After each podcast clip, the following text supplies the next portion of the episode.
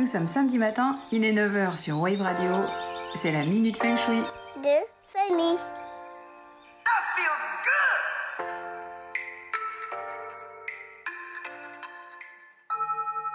Ce matin, nous abordons le secteur 7, qui n'est ni plus ni moins important que les autres, mais qui a cependant une thématique que j'aime particulièrement. Il est en effet dédié à la créativité, aux enfants et aux divinités. Et lorsque je dis enfant, cela inclut aussi notre enfant intérieur, en ce qu'il englobe nos croyances infantiles. Cet enfant intérieur, vous savez, c'est ce fameux enfant que Carl Jung a été le premier à nommer, étayant l'approche anthropologique de Paul Radin qui, de son côté, avait développé le mythe du fripon divin. Nous en aurions tous un, c'est un concept universel commun à toutes les cultures. Cet enfant intérieur serait une émanation de notre intériorité, celle qui correspond à l'enfant que nous avons été et qui continue de vivre en nous. Cet enfant porte en lui notre mémoire personnelle, mais aussi une partie de la mémoire collective. C'est comme un archétype, une sorte d'héritage collectif commun à toutes et à tous. Mais il y a aussi notre enfant intérieur qui correspond à l'enfant que l'on a été avec sa personnalité, en l'occurrence ses rêves, ses prédispositions innées, ses aptitudes, ses qualités, ses défauts, son émotivité, sa sensibilité et surtout son instinct. Un peu de yin, d'énergie féminine, un peu de yang, énergie masculine, et ce savant dosage forme ce que nous sommes et ce que nous devenons. Le chi baignant ce secteur assure notre futur. De là, il protège nos enfants et nos animaux. Il facilite le développement de nos talents, encourage notre créativité en tout domaine, conduit nos projets à maturation, incite à l'amusement ou à s'adonner à un passe-temps et nous apporte les grandes joies de l'existence. L'enrichissement de ce secteur est propice à tout ce qu'il y ait aux enfants, et quand je dis enfants, ça peut être grossesse, adoption, éducation. Il est conseillé de l'activer et d'intensifier cette zone quand on a des projets en cours, parce qu'elle accroît notre imagination, ou que l'on désire mettre de la gaieté dans sa vie ou s'accorder plus de loisirs. Alors comment faire? D'abord, le situer dans votre habitat.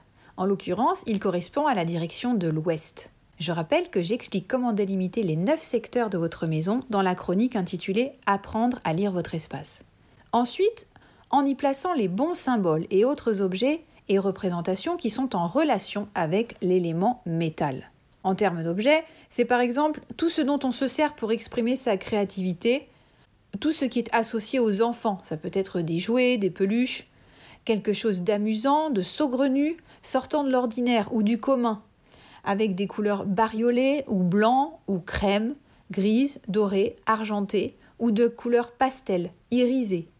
Attention, il faut éviter le rouge vif et le orange. Donc des objets de forme ronde, ovale ou en arc de cercle, en métal, précieux, semi-précieux ou ordinaire, ou en pierre dure, du vulgaire caillou à la pierre précieuse.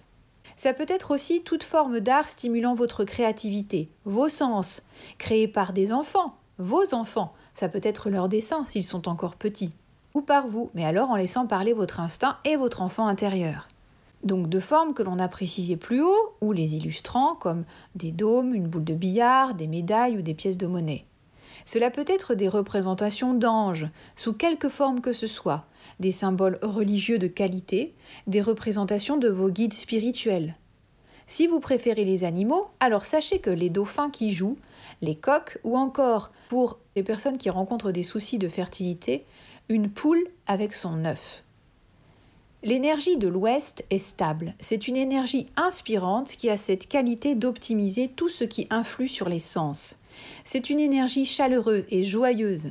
On dit aussi que le secteur 7, correspondant donc à l'élément métal, représente la famille et le passé au sens de comment cela a-t-il impacté ce que je suis devenu moi? Donc si vous constatez que quelque chose dans votre passé familial, comme des secrets ou des mauvais souvenirs, peut bloquer l'adulte que vous êtes aujourd'hui, penchez-vous sur ce secteur 7 parce qu'il représente l'avenir et qu'un passé débloqué ouvre l'avenir. Évitez les choses laides, difformes et sans grâce dans ce secteur.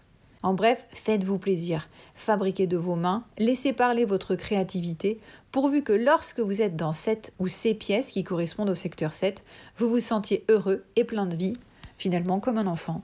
Sur ce, salut et bon week-end La mini s'enfuit de famille.